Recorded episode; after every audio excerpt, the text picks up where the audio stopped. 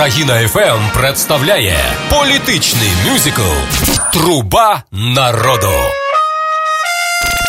Усім привіт, друзі! До президентських виборів 55 днів. Про останні новини з передвиборчих штабів розкажемо у нашому дайджесті.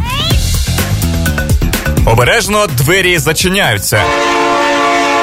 ЦВК офіційно завершила прийом документів у бажаючих позмагатися за президентський пост. Заяви для реєстрації подали 74 особи. Далеко не усі з них отримали посвідчення кандидатів. Центр виборчком на цю мить зареєстрував 28 учасників виборів. До 8 лютого комісія розглядатиме заяви, після чого остаточно сформується перелік кандидатів. Серед найцікавіших зараз комік, лікар та два шпигуни, тобто Володимир Зеленський, Ольга Богомолець, а також Ігор Смішко та Валентин Наливайченко. Тож побачимо, чому нададуть перевагу виборці комедії, драмі чи детективам.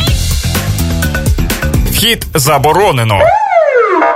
Кому не пощастило пройти реєстрацію, так це Петру Симоненко. Причина, з якої він отримав червоний сигнал на шляху до виборчих перегонів декомунізація. ЦВК розглянула його документи і дійшла до висновку, що статут, найменування та символіка компартії не відповідають законам України. Крім того, Симоненко не надав документів, які б свідчили, що він постійно проживав на території України протягом останніх 10 років. Відтак комуніст отримав червону картку на участь у виборах. Символічно, чи не так?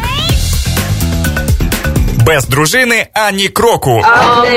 Ішла до. Подав документи для участі у президентських виборах і Петро Порошенко. Зробив він це скромно і в компанії дружини Марини. Цікаво, що фото на своїй особистій сторінці у Фейсбук виклав прес-секретар Порошенка Святослав Цеголко. На офіційній сторінці діючого президента про це не повідомлялося. В мережі одразу ж почали кепкувати. Мовляв, Порошенко знаходиться під контролем дружини. Насправді все дуже просто. Вочевидь, Петро Олексійович надто близько сприйняв популярну тезу за кожним сильним чоловіком стоїть сильна жінка. Чи піде гендерний підтекст на користь чинному гаранту, буде видно за підсумками першого туру.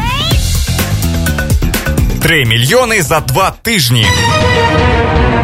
Саме стільки зібрав Дмитро Гнап для того, аби піти у президенти. 20 січня його було висунуто кандидатом від партії Сила людей. У деяких одразу з'явилися підозри, що кошти для внеску було здобуто чесним шляхом. Один з найбільших донатів Гнап отримав від волонтера Юрія Касьянова. Він надав кандидату 200 тисяч гривень. Станом на 1 лютого краудфандінг приніс Дмитру 1 мільйон 700 тисяч гривень. А ще за добу звідкись зібралося 800 тисяч. Яким чином йому вдалося так швидко знайти кошти загадка року, не інакше.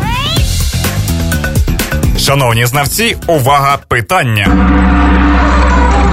Володимир Зеленський оголосив ім'я представника з команди в Одесі. Ним став продюсер та ведучий програм Що де коли Олександр Андросов. Тепер на питання, що робити і хто винен, знайти відповідь буде легше. У будь-якому випадку завжди є магічна фраза. Відповідає Олександр Друсь. Як саме очільник інтелектуальної гри допоможе Зеленському в Одесі, стане зрозуміло вже невдовзі. Але цікаво, ким продовжиться тенденція від шоу-бізу до політики. Наразі це всі новини з передвиборчих штабів. Ми продовжуємо слідкувати за розвитком подій. Залишайтеся з нами. Країна ФМ політичний мюзикл Труба народу.